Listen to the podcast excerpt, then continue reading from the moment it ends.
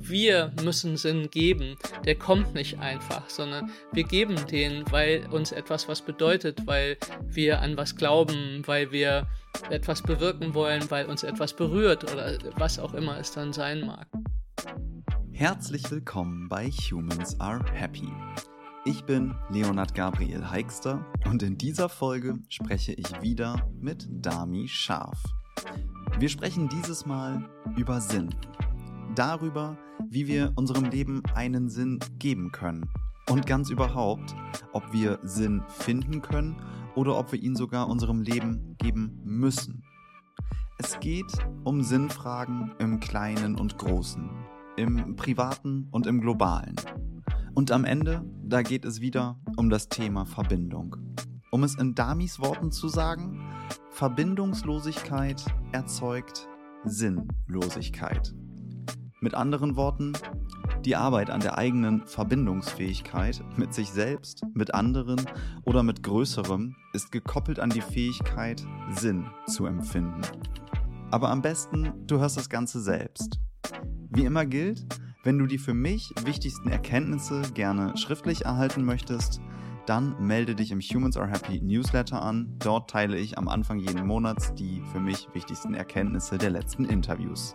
Ein Link dazu findest du wie immer in den Show Notes. Jetzt wünsche ich dir erst einmal viel Spaß mit dem Gespräch. Wir springen direkt rein. Los geht's. Wir haben beschlossen, dass wir über den Sinn des Lebens sprechen wollen. Ich glaube, das ist ein Thema, was uns alle irgendwann im Leben und auch immer mal wieder vielleicht einholt oder berührt oder äh, wir uns Gedanken darüber machen. Und wir freuen uns beide sehr, weil es einfach ja so ein vielschichtiges, spannendes Thema ist. Und ja, wir erforschen das einfach mal, Leo. Ja klar, wir konnten es uns nicht kleiner aussuchen. Also, genau. ich bin total gespannt. Ähm, und ja, let's go. Ja, der Sinn des Lebens. Ähm, fangen wir doch einfach mal persönlich an. Hast du deinen Sinn des Lebens gefunden? Findet man den überhaupt endgültig oder ist das eine Work in Progress, der Sinn des Lebens? Was denkst du? Ähm, ich glaube, es ist so ein Trial and Error Ding. Ähm, und man findet, also das ist ja so eine allgemeine Aussage. Ich finde, also manche Leute können für sich den Sinn des Lebens vielleicht in irgendwas finden. Vielleicht ist dann auch gemeint, was einem Kraft gibt oder so. Ich finde es eigentlich schöner und ist auch eine aktivere und auch selbstermächtigendere Haltung, wenn man sagt, ich kann meinem Leben einen Sinn geben. Mhm. Ja, das ist irgendwie ja nichts, was zu mir kommt und vielleicht finde ich es oder nicht und dann hat das mit Zufallsglück zu tun oder nicht, sondern ich kann ja auch selber gestalten und ich kann ja sagen, ich widme mein Leben einer Sache und gebe ihm einen Sinn.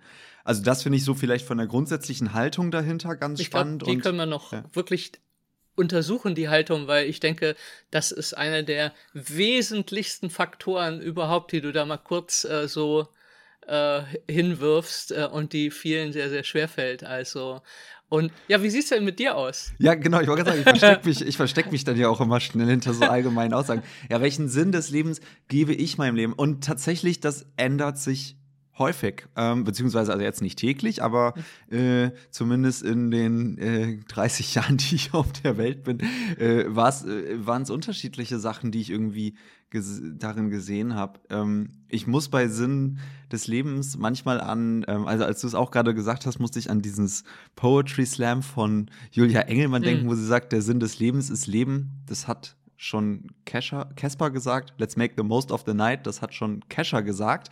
Mhm. Ähm, irgendwie ist das so eine phonetische, ganz schöne Geschichte, die ich aber jetzt gar nicht mehr oder gar nicht so ähm, meinem Leben äh, zustimmen würde. Ich kann für mich sagen, ähm, mit Humans Are Happy beforsche ich ja viel das Thema, was ist Glück, was ist ein gelingendes Leben und ähm, bin über die Arbeit am Thema, an einem Thema ganz stark zu der Arbeit an mir gekommen und komme da immer mehr zu der Erkenntnis, das ist, da haben wir ja auch schon viel drüber gesprochen, dass es im Endeffekt um Verbindung geht. Also Verbindung zu einem selber vielleicht als Grundvoraussetzung, aber auch um dann in Verbindung zu gehen oder sich in Verbindung fühlen zu können mit anderen, mit der Außenwelt, mit Mitmenschen, mit einer höheren Macht, nenn's Gott, nenn's Schicksal, nenn's den großen Zufall, ähm, mit Natur, mit Kosmos. Und ich finde es für mich total sinnhaft, mich dem zu widmen, also dieses Projekt voranzutreiben aus einer eigenen Lernreise und einem eigenen ganz tiefen Suchen nach dem, was, was mir da irgendwie ja, weiß, äh, Kraft gibt, sinnhaft erscheint, als werthaltig, als was für mich mhm. werthaltig ist.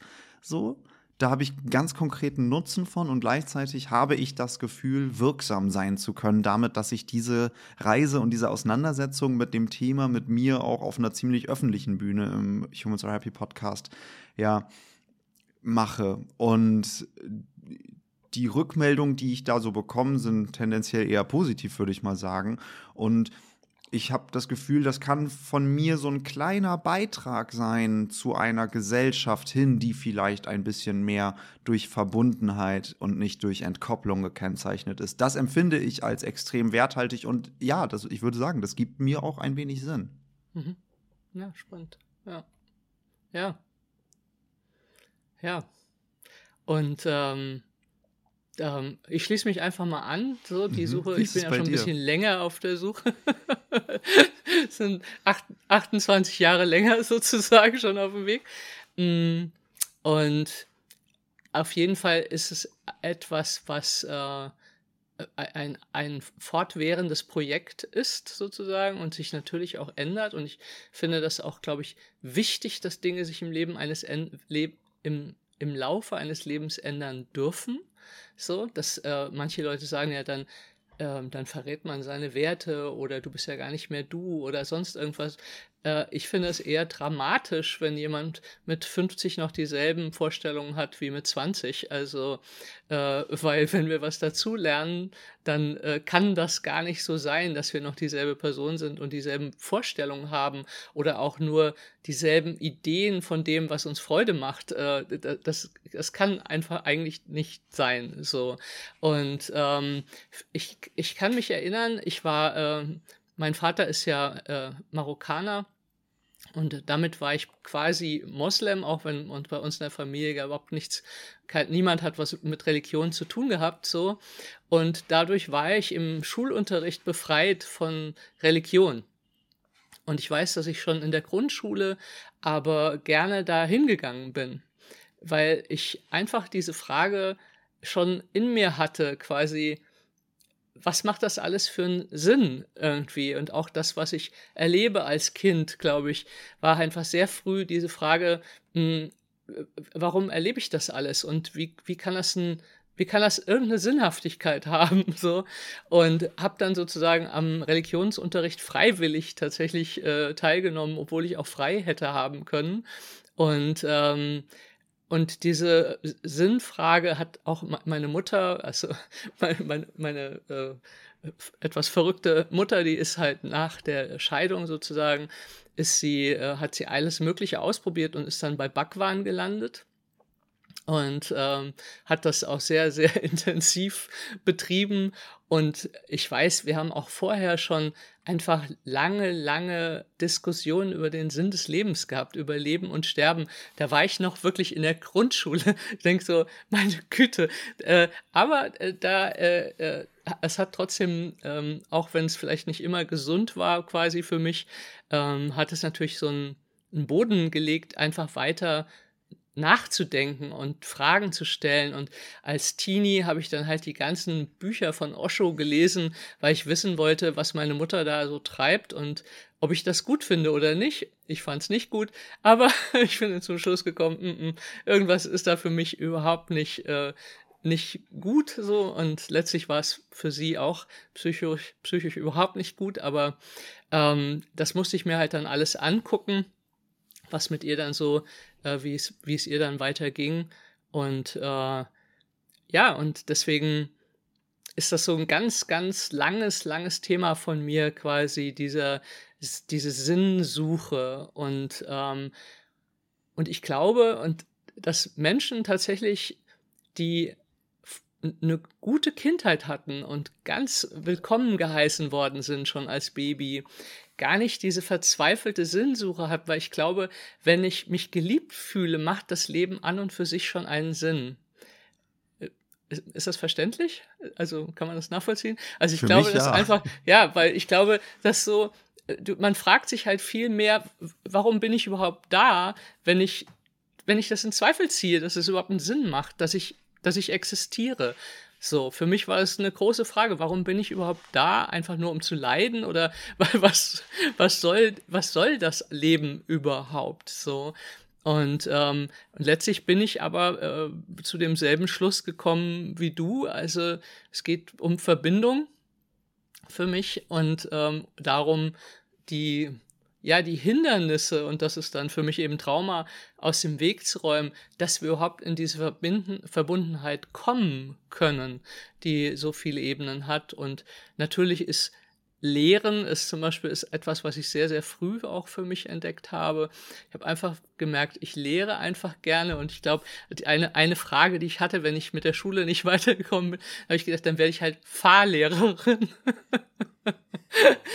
so, äh, also es, keine Ahnung, wo das herkommt in meinem Leben. Ich habe wirklich bin in der fünften Klasse, da war die Schule, war direkt neben der Grundschule, bin ich zurück zu meiner Grundschullehrerin und habe ihr beim Unterrichten geholfen von den Erstklässern. So, also das war einfach kein, ich habe null Ahnung, wo es herkommt. Ich glaube, es gibt halt manchmal, das ist der rote Faden in meinem Leben und ähm, ja, und das ist, den Sinn verliere ich manchmal und manchmal ist er da und äh, ja, das ist einfach nichts, was ich ganz doll festhalte, wie manche Leute, sagen, ich weiß den Sinn meines Lebens und deswegen bin ich auf der Erde. So, das habe ich nicht durchgehend, aber es wird besser mit den Jahren. ich habe da total unterschiedliche Anknüpfungspunkte zu. Ich finde das so spannend, was du sagst. Wir können ja mal von hinten nach vorne gehen vielleicht.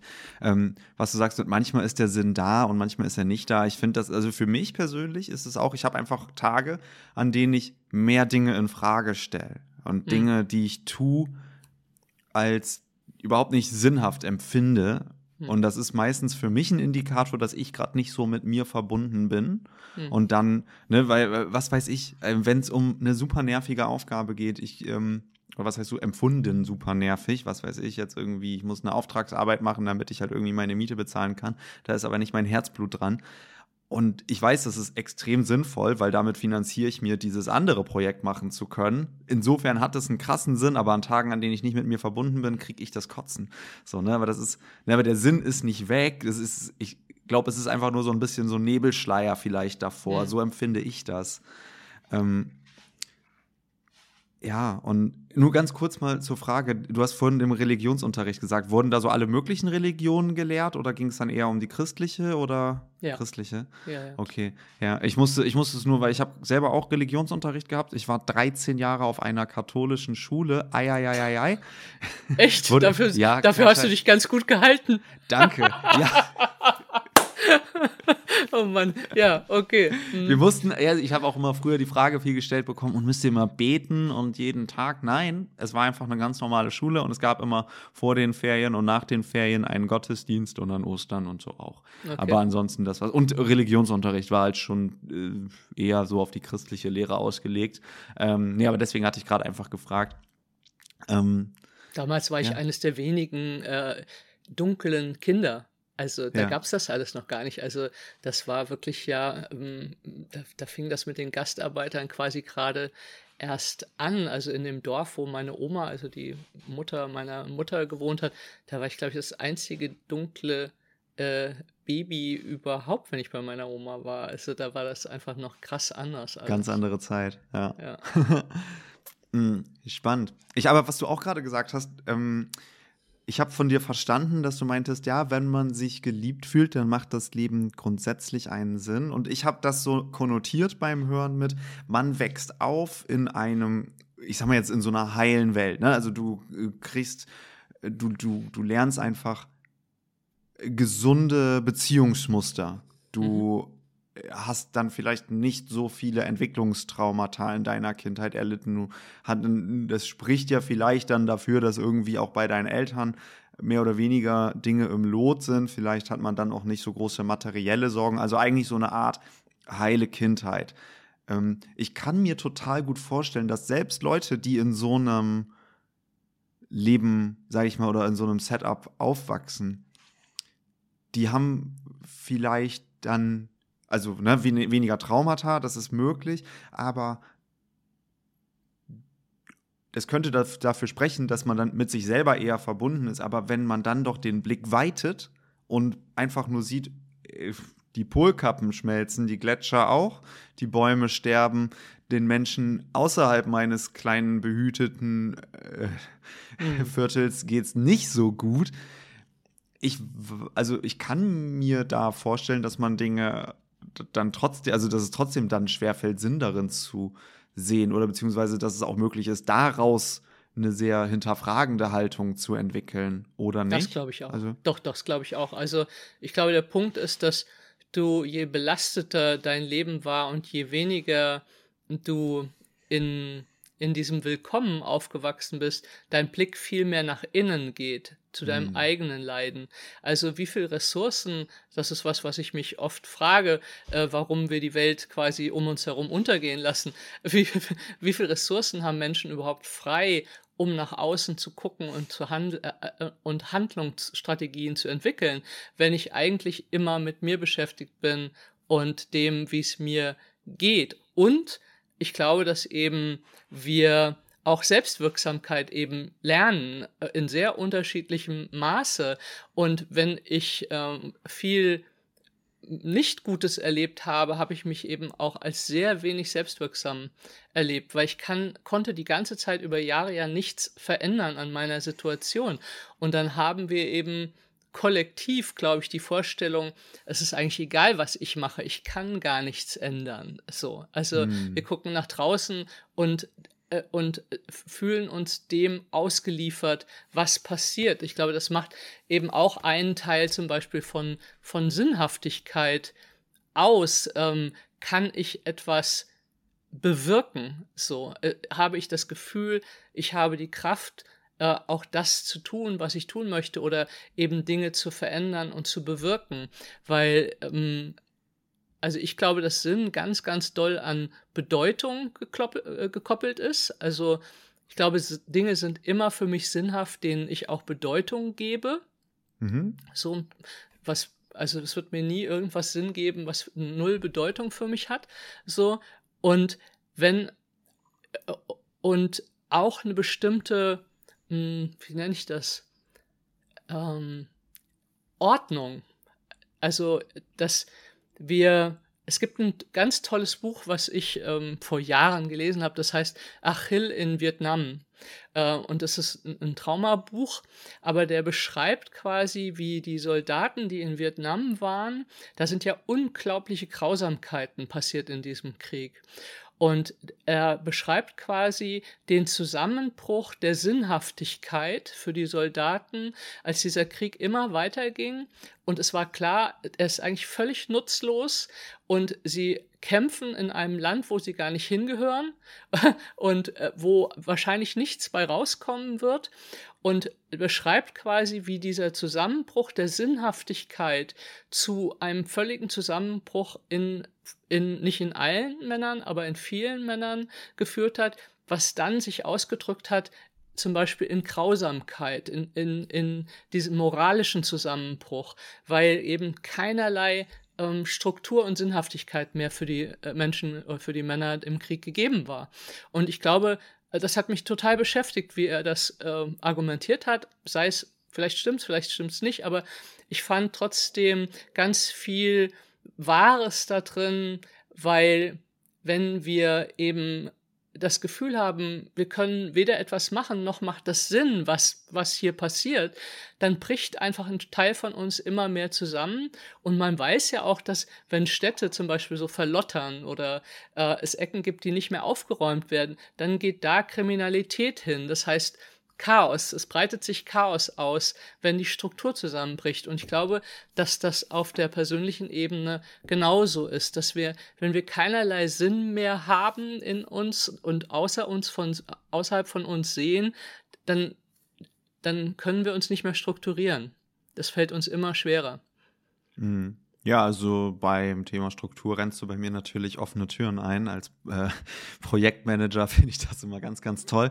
Ähm, nee, oder, also, aber Spaß beiseite. Ich finde, du hast da einen richtig guten Punkt, denn natürlich ist für uns nur etwas sinnhaft, dem wir Bedeutung zu messen oder Dinge, die für uns werthaltig sind. Und das führt uns natürlich wieder zu uns selber. Ne? Was ist der Sinn des Lebens? Ja, das kannst, ne, das, was ist für dich denn bedeutsam? Was ist denn für dich werthaltig? Ne, das, da sind wir wieder bei diesem Thema, wo man eigentlich immer landet. Ne? Schau in dich rein.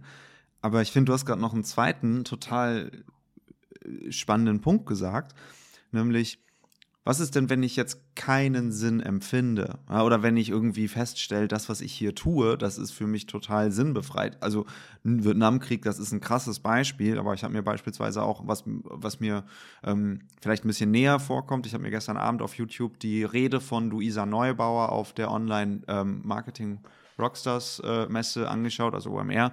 Ähm, das war eine ganz, ganz hervorragende Rede, wo sie einfach vor den wichtigsten Marketeers in Deutschland sagt, was macht ihr da eigentlich?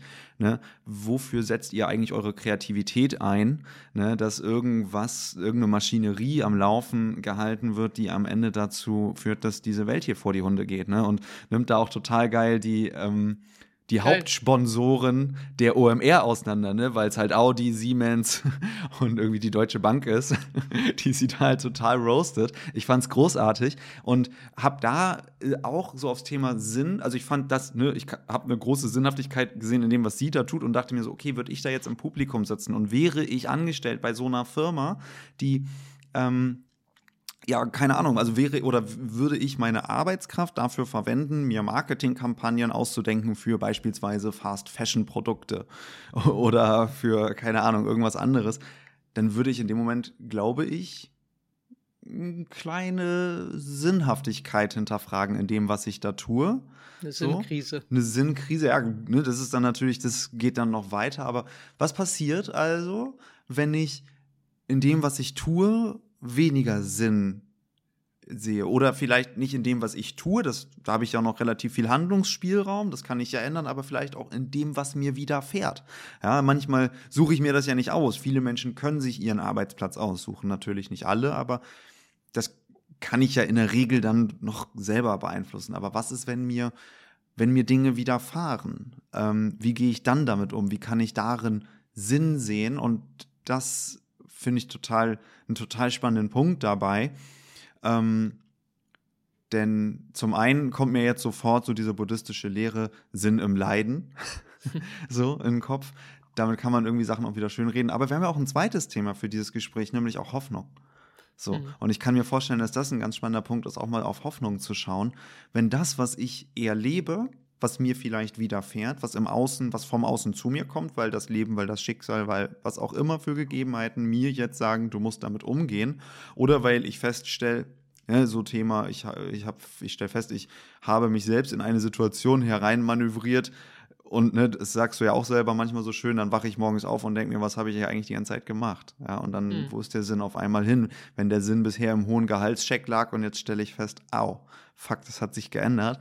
Ähm, wie gehe ich damit um? Und ich kann mir vorstellen, dass Hoffnung ein total wertvolles Instrument ist, dann auch vielleicht wieder Sinn zu finden oder überhaupt Sinn zu finden oder eine Antriebsfeder sein kann. Ähm, ja, um, um dann ja, Neues schöpferisch irgendwie, ja, Neues zu schaffen, schöpferisch zu sein. Ich weiß nicht genau. Hm. Wie, was, was ist das für oder was löst das für einen Impuls in dir aus?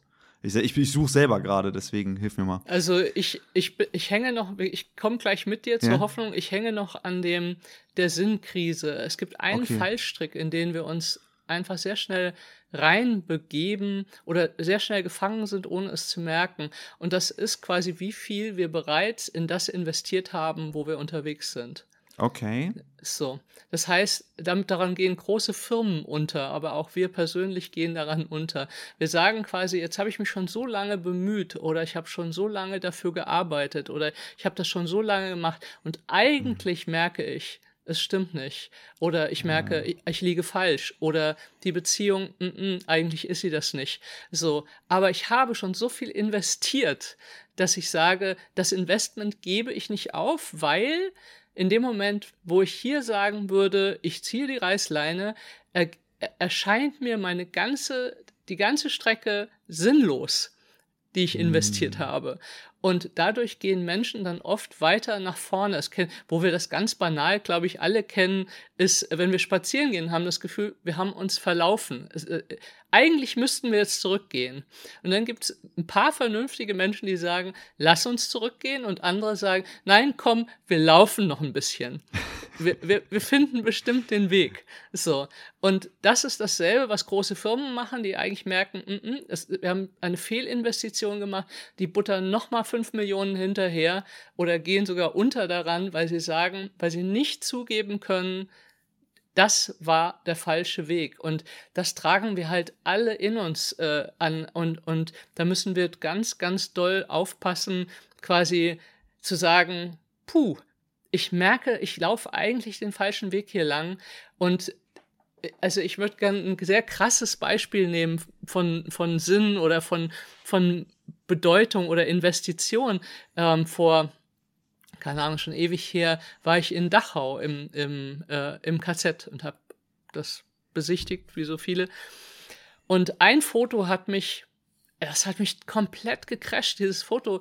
Da steht halt ein junger Mann äh, mit dem Gewehr äh, vor einem Berg von Leichen und lächelt in die Kamera. Also der lächelt mhm. einfach in die Kamera so. Und ich stand da und dachte, was macht der denn, wenn er dieses Foto später sieht, also nach dem Zusammenbruch vom Dritten Reich, was, was macht er, wenn er sich selber lächelnd vor ermordeten Menschen sieht? Was macht man damit? Das hat mich lange, lange, lange beschäftigt, weil es so auf, auf den Punkt gebracht ist, okay, ich habe eigentlich nur zwei Möglichkeiten. Entweder ich breche komplett zusammen psychisch und ähm, mache Jahre wahrscheinlich Therapie und komme damit mein Leben lang nicht klar. Oder ich sage, wieso? Ich hatte einen Befehl und es war richtig so und ich stehe bis heute dafür, dass das keine richtigen Menschen war. Ich habe eigentlich nur wirklich diese Möglichkeit, ich bleibe bei meiner alten Überzeugung, bei meiner Investition, die ich gemacht habe, damit ich nicht in den Schmerz muss. Oder ich habe ganz viel, viel Schmerz vor mir, den ich wahrscheinlich mein Leben lang nicht loswerde und Schuld. So. Darf ich da mal und, kurz einhaken? Ja, bitte. Ähm, du hast in unserem letzten Gespräch eine wunderbare Unterscheidung gemacht, nämlich zwischen Schmerz und Leiden. Mhm. So, ne, und ich finde, also ich finde es einfach ganz spannend, da einmal kurz zu schauen, ne, wenn ich, ne, dieses, ich spüre irgendwo in mir, ey, das ist der falsche Weg und entweder muss ich jetzt in den Schmerz gehen mhm. und umkehren oder es entsteht langfristig ganz viel Leiden. Ne? Ja. Also das ist eigentlich genau das, was du, was du auch gesagt hast. Und ich ähm, mag es einfach nur ganz kurz einwerfen, weil ich das so eine schöne, so eine schöne äh, Unterscheidung fand. Ne? Schmerz müssen wir durch und ist an der Stelle sinnhaft. Leiden entsteht eben dadurch, dass wir uns Schmerz nicht anschauen. So. Ja. Ja, und oft auch dann eben für die Menschen um uns herum leider mit. Ja, gut, ne? also das Beispiel jetzt mit dem Foto aus Dachau ist natürlich so, so, so krass und ich kann mir auch vorstellen, für viele weit weg. Ich war auch mal in Dachau, ähm, mich bewegt das auch gerade, was du sagst, sehr. Ähm, ja, ne, aber ich ich finde es ich find's eine spannende, also ich spüre gerade so eine richtige, also ja, so ein, so, also so ein, Spannungsfeld. Ne, das ist ein super krasses Beispiel mit. Äh, ja, das hat mich ne, halt wirklich sehr, sehr berührt. Also ich stand da, glaube ich, eine halbe Stunde vor diesem Bild. Also und habe einfach nur das Bild angeguckt, weil ich dachte so, was wäre das, wenn, wenn du das wärst? Also, was, was würdest du damit machen? Also, wie würdest du damit umgehen, sozusagen sowas getan zu haben in, in vielleicht bestem Wissen und Gewissen. Äh, äh, also, äh, ich kann mir das nicht vorstellen, aber äh, offensichtlich war es ja ein Total so, aber ähm, Jedenfalls so, dass ich lächeln kann. Also ich kann einfach lächeln, wie auch immer. So, wir müssen uns gar nicht drüber unterhalten, hm. wie der im Real dazu gekommen ist oder so. Er stand halt einfach da und das war halt ein Sinnbild für mich dafür, wie gehe ich eigentlich damit um? Also wie kann ich damit umgehen? Und für mich hat das halt ganz viel erklärt, warum viele Menschen nach dem Zweiten Weltkrieg dem komplett den Rücken zugedreht haben und sich nie wieder damit beschäftigt haben. Mhm. So, weil kann man das überhaupt aushalten, sich damit zu beschäftigen? Das, also es, weil davor habe ich immer gedacht, wieso und warum und so, aber da war dann mir einfach mehr klar, also mehr Mitgefühl auch dafür zu haben, wie soll ich denn damit leben? Also kann ich dem eigentlich nur den Rücken zudrehen und so zu tun, äh, äh, als hätte ich nie was damit zu tun gehabt und stürze mich nach vorne in die Arbeit. Aber das, das führt zu weit und ich will auch gar nicht politisch werden oder so. Es war für mich wirklich eine reine innere Auseinandersetzung mit diesem Themenfeld von ich habe da rein investiert, ich habe an was geglaubt und ich erkenne, es ist komplett falsch gewesen und was mache ich dann eigentlich? Wie, wie, wie, kann, ich, wie kann ich damit gut umgehen? So. Hm. Ja. ja. voll. Das ist natürlich, also wie gesagt, ne, das Beispiel ist echt super, super krass. Hier kommt ein kurzer Einschub in eigener Sache. Wenn dir diese Folge gefällt, dann empfiehl sie gerne einem Menschen in deinem Freundes- oder Bekanntenkreis weiter. So machst du mir auf einfachem Wege eine große Freude. Du kannst mir natürlich auch einfach bei Apple oder Spotify eine 5-Sterne-Bewertung dalassen. Auch das ist eine große Hilfe. Ich danke dir im Voraus und wünsche dir jetzt wieder viel Spaß beim Hören.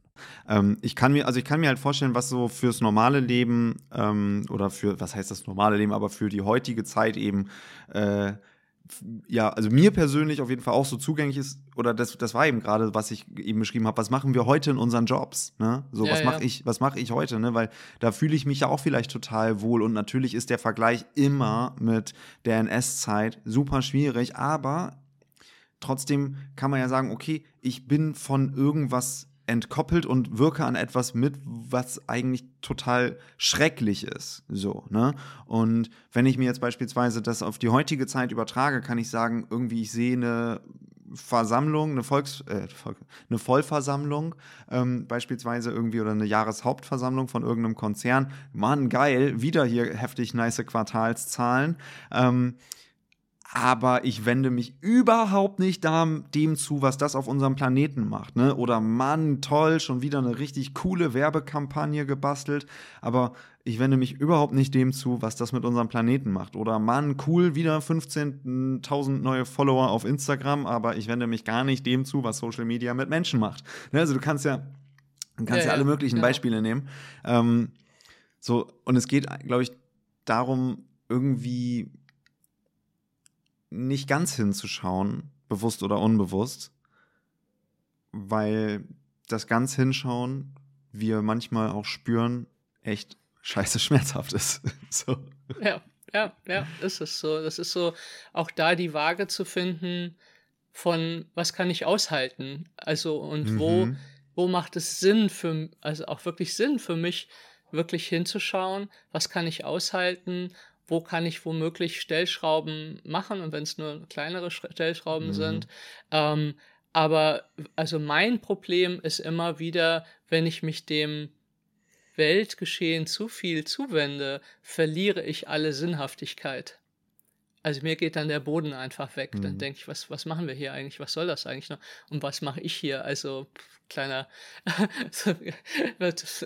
da, aber ähm, und deswegen glaube ich, ist eben Sinn, um dann zur Hoffnung zu gehen, ähm, Sinn wirklich etwas, was, was wir geben müssen. Das hast du am Anfang ja sehr schön gesagt. Und ich glaube, für mich war ganz lange, weil früher gab es ja überhaupt noch gar nicht viele Bücher oder andere Gedanken zu.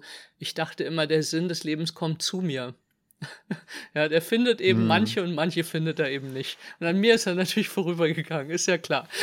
so, also, das war Jahre irgendwie das Gefühl, äh was haben, wie findet man das? Wie, wie, wo, wo kommt der her? Der muss doch irgendwie hier, hier, hier, ich hätte auch gern ein bisschen Sinn. So, und ähm, äh, diese Idee eben, dass man Sinn gibt, die, ähm, die ist, finde ich, sehr bedeutend. Deswegen würde ich die gerne, habe ich die nochmal aufgegriffen, weil es wirklich so bedeutend ist, dass wir müssen Sinn geben. Der kommt nicht einfach, sondern wir geben den, weil uns etwas was bedeutet, weil wir an was glauben, weil wir etwas bewirken wollen, weil uns etwas berührt oder was auch immer es dann sein mag. So.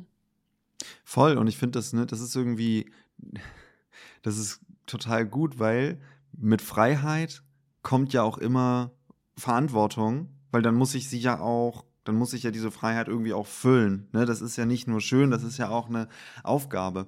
Wenn ich also die Freiheit habe, meinem Leben einen Sinn geben zu dürfen, Halleluja, ist das geil. So, hm. das bedeutet aber auch, ich sollte mich, das heißt, ich sollte, ich muss nicht. Ne? Ich kann auch einfach irgendwas machen, dann kommen vielleicht Dinge zu mir und dann, dann ist das so, dann bin ich wie dieses Boot, was auf dem Meer treibt, was eben mhm. nicht so richtig eine Richtung hat. Aber du hast es ja letztes Mal in unserem Gespräch, ich finde, das passt, das ist ein total organisches Ding, weil da haben wir über Entscheidungen ja gesprochen. Also ich muss mich ja entscheiden.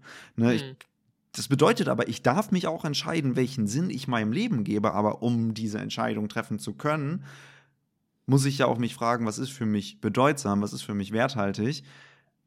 Und dann sind wir wieder bei mir selber oder bei mhm. dem jeweiligen Menschen. Und das heißt also, mit dem Sinnthema kommt eine große Selbstverantwortung am Ende auch einher, weil der Sinn nicht irgendwas ist, was manche finden und andere nicht, sondern weil der Sinn dann ist, was ich meinem Leben für einen Sinn gebe. Und wenn ich eben einfach ja, wenn ich einfach gar nicht mich mir selber anschaue, mich gar nicht frage, was ist mir selber werthaltig oder die Auseinandersetzung mit mir selber scheue. Ich finde das total wichtig zu sagen, und das war auch vorhin gesagt, ne, die Startvoraussetzungen sind unterschiedliche. Wenn ich mein Leben lang geliebt werde, wenn ich heile Beziehungen vorgelebt bekomme und einfach vielleicht dementsprechend eh schon eine bessere Verbindung in mir habe, dann ist es vielleicht viel einfacher, so mit sich selber in Verbindung zu gehen. Aber trotzdem sind wir ja irgendwo auch in der Selbstverantwortung. Ne? Wenn gleich, ja, wir sind alles Menschen. Ja. Es gibt halt kein heiles Leben. Das wird es nie geben. Das ist, ja.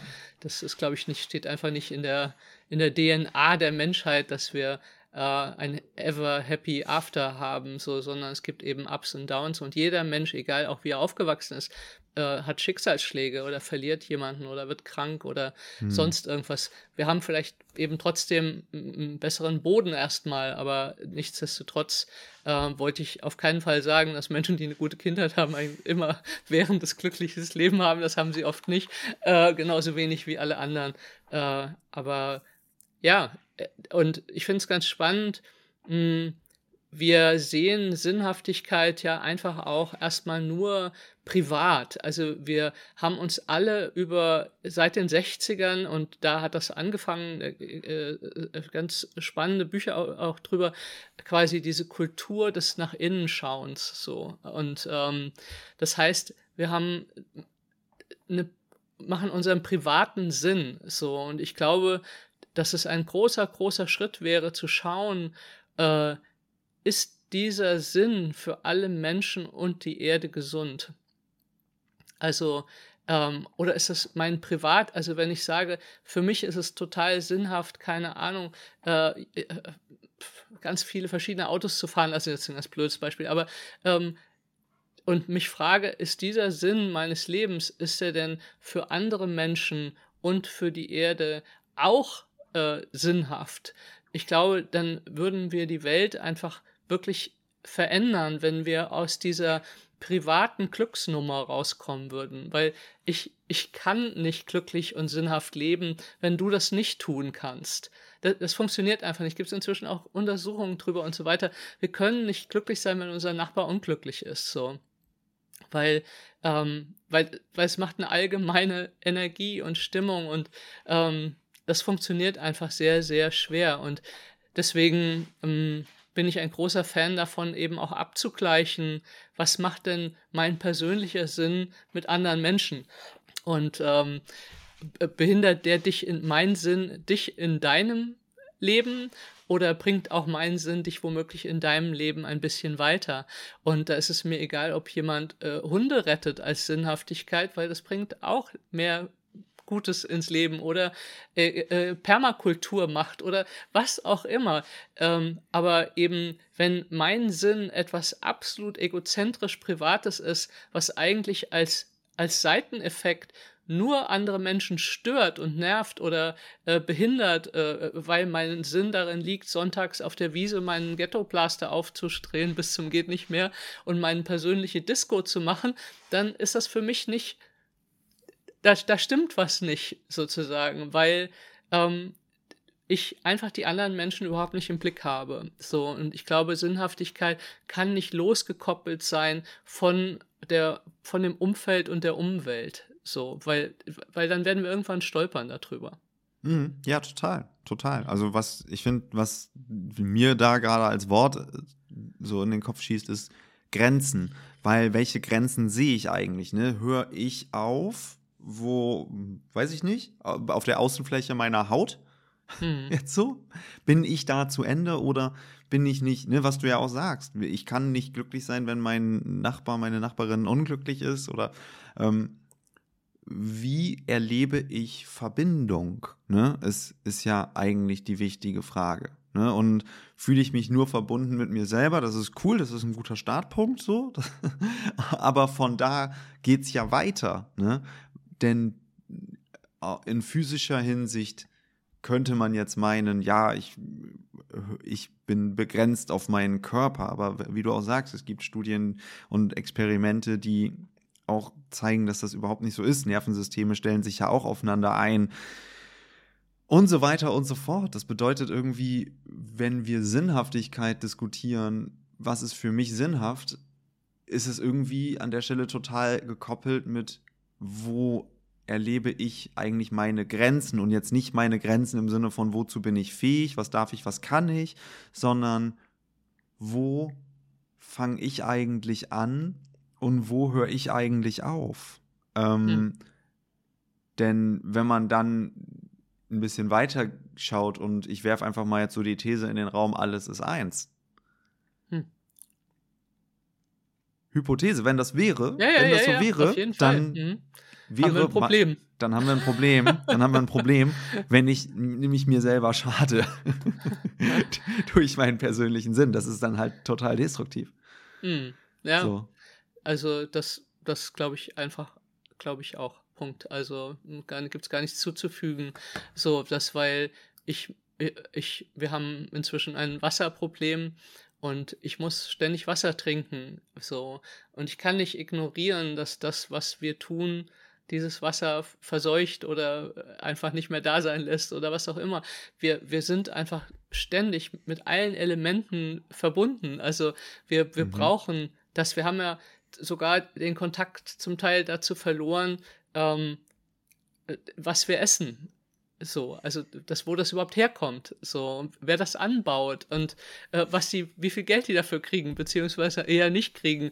Und ähm, all diese, äh, diese Dinge und es gibt einen Ökophilosophen, den, den ich sehr, sehr, sehr, sehr äh, verehre, wirklich, äh, von dem, wie er schreibt, das ist äh, Derek Jensen heißt der, die Bücher sind Hardcore, weil der wirklich, der bringt Trauma, wie wir vor allem auch Frauen und Kinder behandeln in, in der Welt und Ökologie bringt er zusammen so und äh, äh, aber man ist fix und fertig, wenn man es gelesen hat. Mhm. Aber eins, was mir da auch sehr äh, nahe gegangen ist, dass er gesagt hat, Menschen kämpfen für das, ähm, wo, äh, womit sie verbunden eben sind. Und der sagt halt, Menschen heute sind damit verbunden, dass ihr Wasser aus dem Wasserhahn kommt. Die sind nicht mehr damit verbunden, dass das Wasser eigentlich aus dem Fluss hinterm Haus her ist, was sie im Wasserhahn haben. Das heißt, sie werden diesen Wasserhahn bis aufs Blut ver äh, verteidigen, aber sie verteidigen nicht mehr den Fluss.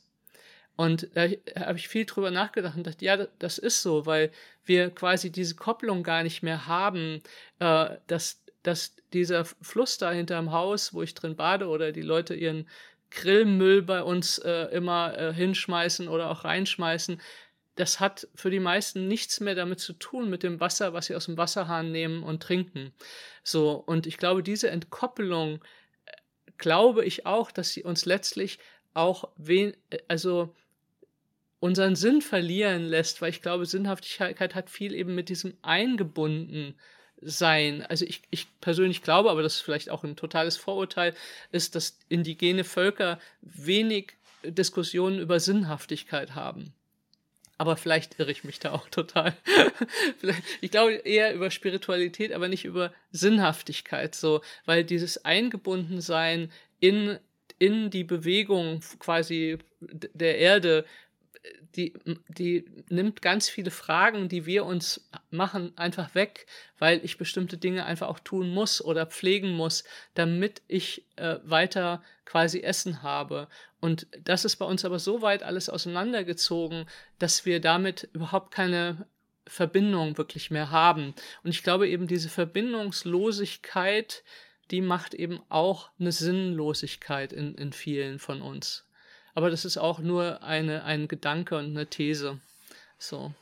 Verbindungslosigkeit und Sinnlosigkeit ähm, zusammenzubringen, resoniert aber mindestens mal in mir, weil ich das halt, also das ist ja auch genau, was ich eingangs gesagt habe. Ne? Ja. Also was ist Sinn, was macht Sinn für mich? Ne?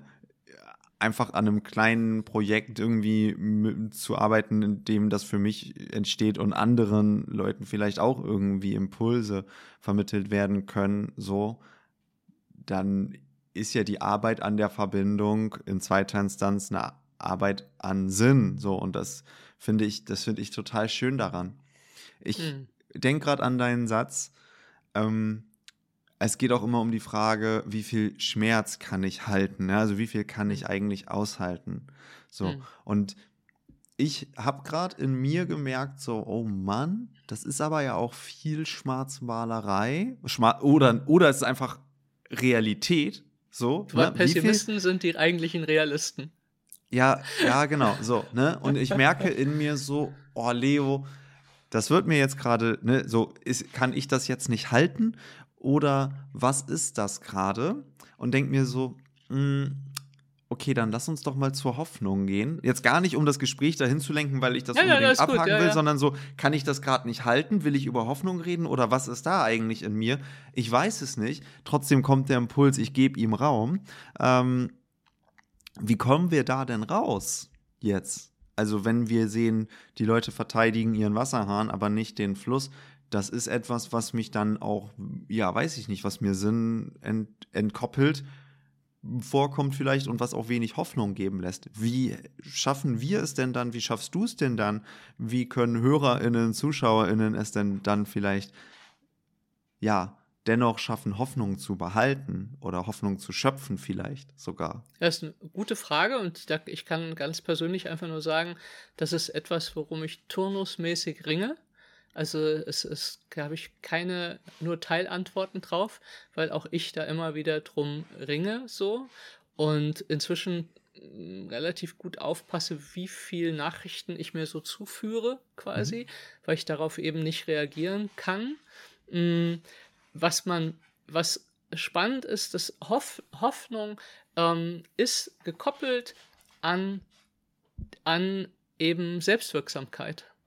Also ich kann kaum Hoffnung haben und ich glaube, das ist eben auch ein Problem, was inzwischen da ist, wenn ich nicht gleichzeitig das Gefühl habe, etwas bewirken und ändern zu können. Also es gibt Hoffnung nicht losgelöst davon, dass ich auch eine Idee habe, was ich tun könnte.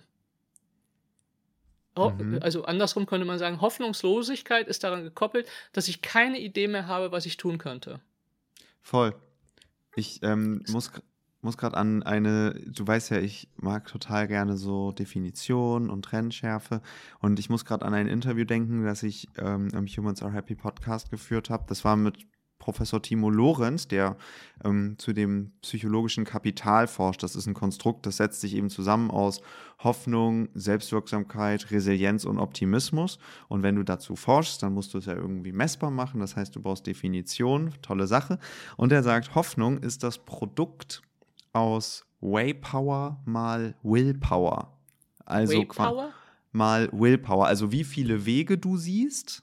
Ach, Way, okay. Waypower, ne? wie viele mhm. Wege du siehst und ähm, wie viel Wille du hast. So, und das quasi, ne, das Produkt, also heißt, man muss Dinge miteinander mal nehmen. Und wenn eins von zwei Sachen, die man miteinander mal nimmt, null ist, null ist. dann hast du kein, also ne, wenn du keinen Weg mehr siehst hm. oder wenn du keine Kraft mehr, keinen Wille mehr hast, dann hast du in dieser Definition keine Hoffnung mehr. Mhm. Das ist irgendwie eine schöne, einfache, runterbrechbare Formel. Das kann man jetzt diskutieren, ob man es anders sieht oder nicht. Ich finde es aber schön, ich finde es aber ganz interessant, damit so zu arbeiten. Denn das bedeutet, solange man irgendwie einen Weg sieht und irgendwie einen Willen hat, ist Resthoffnung mindestens oder auch viel Hoffnung, aber ist Hoffnung da. Genau, das so. ist ja auch, was ich gesagt habe. Wir brauchen also eine Idee, wo es langgehen kann, damit wir überhaupt Hoffnung behalten können. Und wir brauchen die Idee, dass ich etwas bewirken kann, damit ich äh, äh Hoffnung behalte. Also genau. man, man weiß aus Experimenten, äh, die sind ein bisschen ähm, fies. Also, also einfach, da hat man halt Ratten in Wasser gesetzt und hat mhm. die schwimmen lassen. So. Und, äh, und als sie nicht mehr konnten, hat man dann eine Insel erscheinen lassen, quasi. Äh, und dann, dass sie drauf können auf die Insel, also sich retten können. Mhm. So. Und beim zweiten Versuch haben die entspannt zum Teil zwei Tage länger geschwommen als vorher, weil sie die Erfahrung gemacht hatten, dass sie sich retten können, dass sie Hoffnung haben, dass sie sich retten können. So. Und ähm, man hat die dann wieder rausgeholt, quasi. Also, aber das, was ich so faszinierend fand, auch wenn das Experiment mies ist, aber ähm, es steht einfach in Literatur. Also ich äh, denke mir das nicht aus mache das auch nicht zu Hause, aber man liest es eben, wenn man sich mit solchen Sachen beschäftigt. Ähm, was ich spannend fand, war sozusagen den Übertrag auf mich selbst auch zu sagen, was hat mich denn überleben lassen? Also was ja. war das, das mir die Kraft gegeben hat? Und es war meine Sehnsucht. Da muss irgendwas anderes noch geben als das, was ich kenne. Mhm. Und es, es war äh, die, die, die Kraft, die ich daraus gezogen habe, aus kleinen Erfolgen, dass da irgendwas sich mal anders anfühlt, als ich es kenne. Und das hat mich weiter und weiter und weiter weitergehen lassen. So und, ähm, und deswegen glaube ich eben, dass, dass wir quasi, um mehr Hoffnung in unsere Gesellschaft auch wieder reinzubringen, äh, wir alle einen Weg finden müssen, wo wir kleine Erfolge feiern können. Vielleicht auch nicht nur allein, sondern auch mit anderen. Und die summieren und auch eben, ich glaube, das, was uns Deutschen sehr, sehr schwer fällt, ist, Dinge wirklich zu feiern. So, also, sondern wir sagen, ab, Aufgabe abgehakt, wo ist die nächste? Also wir, wir geben uns kaum dieses, hey, toll, du hast es jetzt geschafft, du hast die Aufgabe erledigt, du hast es gut gemacht. Einfach mal durchatmen und anerkennen von dem, was ich gerade geschafft habe. Das, das, das ist so, es ist, ist mein erster Coach, den ich irgendwann hatte vor ein paar Jahren, das war eine Amerikanerin und ich habe meinen ersten Vortrag gemacht vor 250 Leuten so und sie uh, Did you celebrate it? Also hast du es gefeiert? Und ich so, wieso sollte ich es feiern? Und sie so, naja, es ist dein erster großer Vortrag. Und ich so, ja, mhm. Und sie, ah, ich hab's oh. vergessen, you are German. sie sagt wirklich so, oh, I forgot, you are German. Ich so, und ich so, so, so, so fühlen. Ja, ja, genau. So, also es ist so, und wenn wir uns quasi das gar nicht geben können, dass wir uns gegenseitig feiern. Also das muss nicht Feier, hey, hey, das, aber ein bisschen einfach so die Anerkennung und das Feiern geben können. Woraus sollen wir die, die, die Kraft nehmen, weiterzugehen, wenn wir gar nicht anerkennen, die kleinen Schritte, die wir gemacht haben und auch nicht gegenseitig uns wirklich mehr loben und sagen, hey, wie toll, dass du das überhaupt machst. Also diese Kultur zu entwickeln und die können wir halt nur entwickeln bei uns selber und erstmal mit den Leuten, mit denen wir in Kontakt kommen, mehr zu loben, mehr nett zu sein und sei es wirklich der, der Verkäuferin zu sagen, das war jetzt wirklich eine super, super nette äh, Bedienung, Beratung. Die hören sowas so, so selten weil wir es für selbstverständlich nehmen. Äh, wenn wir natürlich, wenn jemand blöd ist, dann, dann sagen wir das natürlich so. Aber diese äh, Kultur von eben sich gegenseitig auch Hoffnung zu machen, hat meiner Meinung nach was auch mit positiver Rückmeldung zu tun für das, auch wenn es nur kleine Schritte sind, die ich getan habe. So, wenn das alles gar keine Bedeutung bekommt, woher soll ich die Kraft nehmen, um was zu machen? Ey, ich bin so, so bei dir und ähm, da ist gerade so ein Feuerwerk an Synapsen ähm, in mir angegangen, als du gesprochen hast. Denn dieses, sich selber feiern. Also das klingt wild. Man kann auch vielleicht kurz innehalten und sich auf die Schulter knopfen ja. oder vielleicht einfach kurz dankbar sein. Ne? Wir können ja wirklich mit kleinen Dingen starten. Das ist ja das Schöne. Ja, ja. Ne? So, aber wirklich alleine sowas ja, so, ne, guck mal, wir nehmen dieses Gespräch morgens auf. Ich habe es aber geschafft, so wie ich wollte, vorher beim Sport zu sein und kann mich darüber freuen. Das ist ein Erfolg, ne? Auf so, jeden Fall, so, vor 9 so. Uhr, also Hut ab. Vielen Dank. So, ne? Und ähm, die ganzen kleinen Sachen, ne? Ich habe es geschafft, also so, so doof es klingt, ne? Ich habe es geschafft, den Müll rauszubringen. Das hilft mir, dass ich mich besser fühle. Ne? So, mhm. den, den, den Staubsauger zu, gut, anzustellen. Aber immerhin. so, ähm, so kleine Sachen. Ich muss gerade daran, ne, und das ist halt, das ist halt die Fähigkeit, also daran ist ja gekoppelt, die Fähigkeit zu sehen, was alles werthaltig ist im Leben. Ne? Also das ist ja, das ist ja so cool.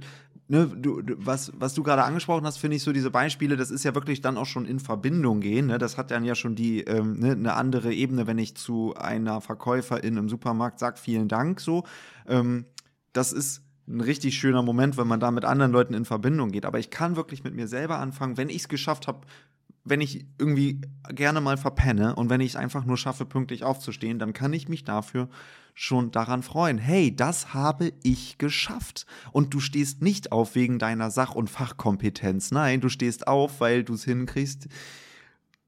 Ja, dir selber irgendwo dann in, vielleicht in den Arsch zu treten oder weil du selber einfach eine Motivation hast und Bock drauf hast und dann kannst du dich auch dafür feiern.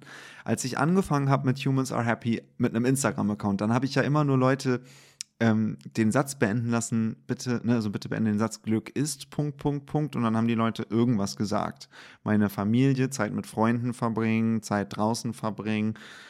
Das ist ja im Grunde auch kategorisierbar, was psychologische Grundbedürfnisse sind. Dann kann man es immer wieder, also da kann man Korrelationen herstellen. Was aber ganz spannend war in mir, ähm, ich habe angefangen, ähm, auf einmal ganz, ganz viel als Glück zu bezeichnen. Also ich hatte viel mehr Momente, in denen ich glücklich mhm. war. Wenn man es auf psychologische Ebene herunterbricht, ist Glück ein positiver Affekt.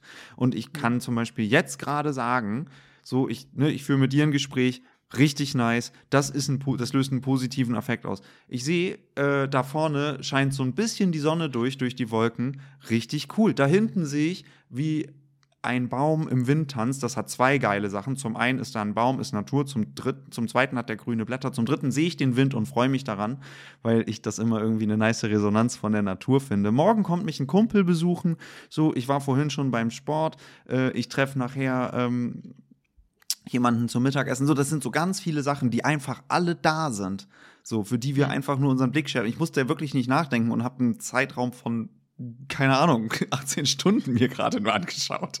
So, jetzt gerade spüre ich meine Füße und mein Po auf dem äh, Sitz hier sitzen. So, und bin dankbar, dass ich mir ein Mikro leisten kann, in das, äh, das meine Stimme da auch noch halbwegs vernünftig rüberbringt und hier eine Infrastruktur ist, die es möglich macht, dass wir sprechen und dieses Gespräch dann in ein paar Wochen online geht. Hammergeil. So, ne, und das sind alles kleine Sachen, für die ich dankbar sein kann. Und was ich an der Stelle geschafft habe, ist gar nicht viel davon. Ich habe aber vor allem geschafft, es zu sehen. So. Genau. Ne? Und das und ist, glaube ich, was, was wir total unterschätzen. Ähm, also viele Leute, also es gibt ja, ein, also A gibt es zwei Sachen. Das ist eine, dass Menschen ja diesen Negativity Bias haben. Das heißt, äh, uns zieht Negativität viel, viel mehr an. Ich habe gestern mit einer Journalistin gesprochen darüber, welche Verantwortung haben Journalisten eigentlich, äh, wenn sie die Leute tief in die Traumata reinführen, damit eben alle daran teilhaben können, mhm. macht das Sinn oder nicht. Das war ein sehr spannendes äh, Gespräch. Und die sagt halt natürlich ähm, quasi, nur schlechte Nachrichten sind gute Nachrichten. So, das, das ist eben äh, für die Presse. Also sie verkaufen sich halt. Das heißt, mhm. wir, wir, da wird eine evolutionäre Voreinstellung von uns ausgebeutet, äh, weil wir Gefahren natürlich darauf gepolt sind, Gefahren möglichst gut wahrzunehmen, weil wir sonst womöglich früh sterben. Das heißt, äh, es ist nicht so schlimm, Glück nicht wahrzunehmen oder Schönheit nicht wahrzunehmen, da können wir weiterleben, aber wenn wir Gefahr nicht wahrnehmen, werden, ist unser Genpool halt relativ schnell raus. So.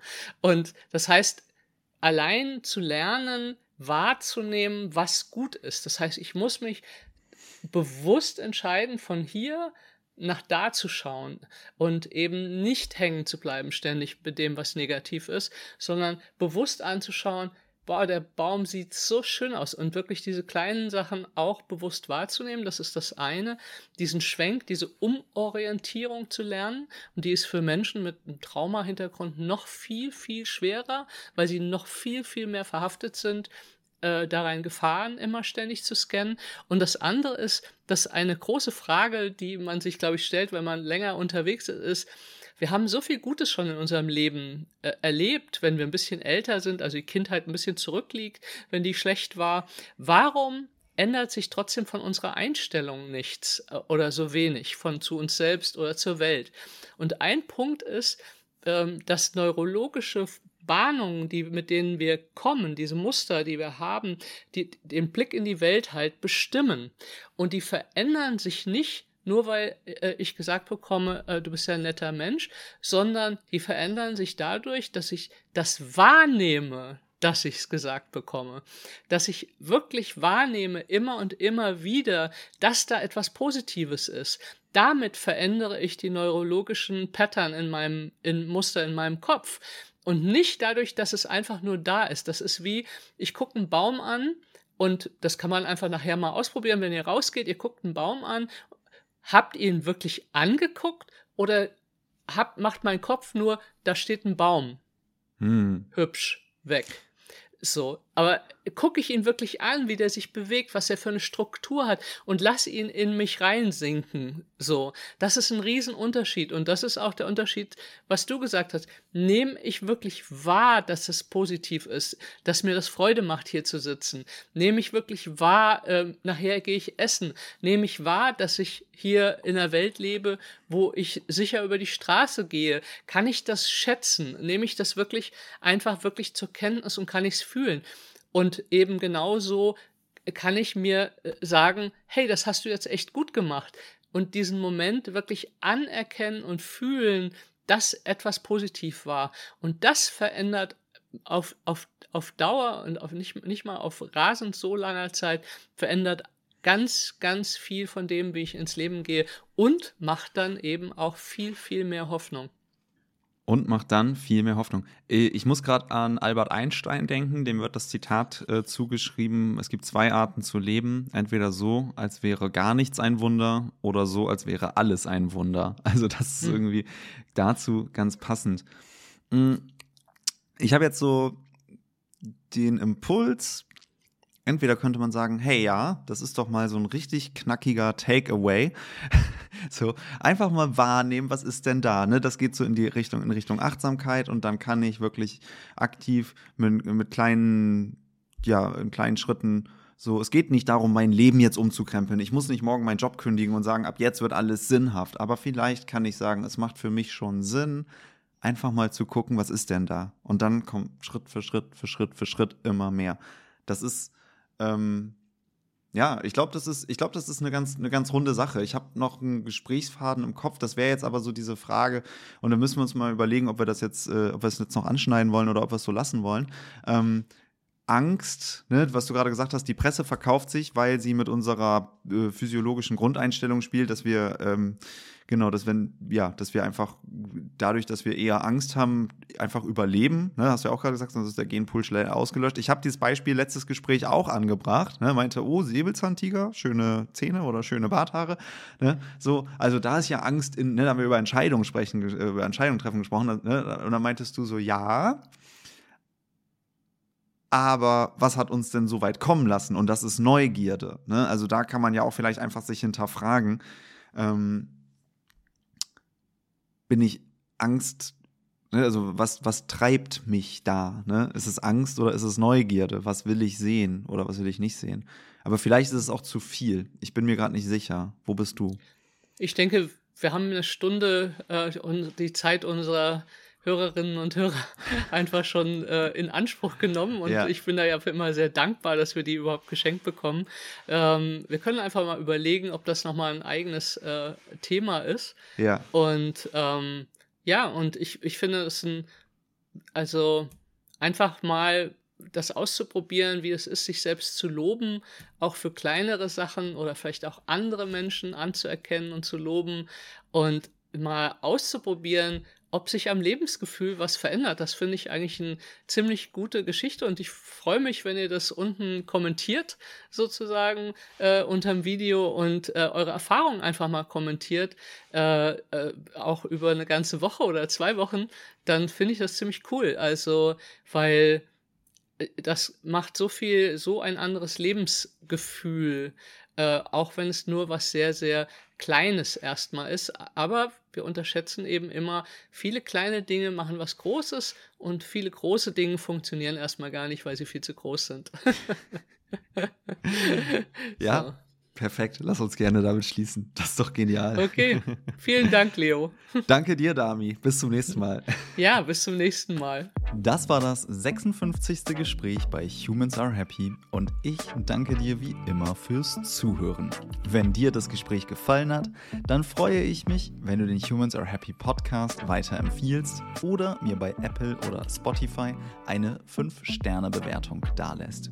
Ich freue mich, wenn du beim nächsten Mal wieder dabei bist und sage bis dahin, dein Leo.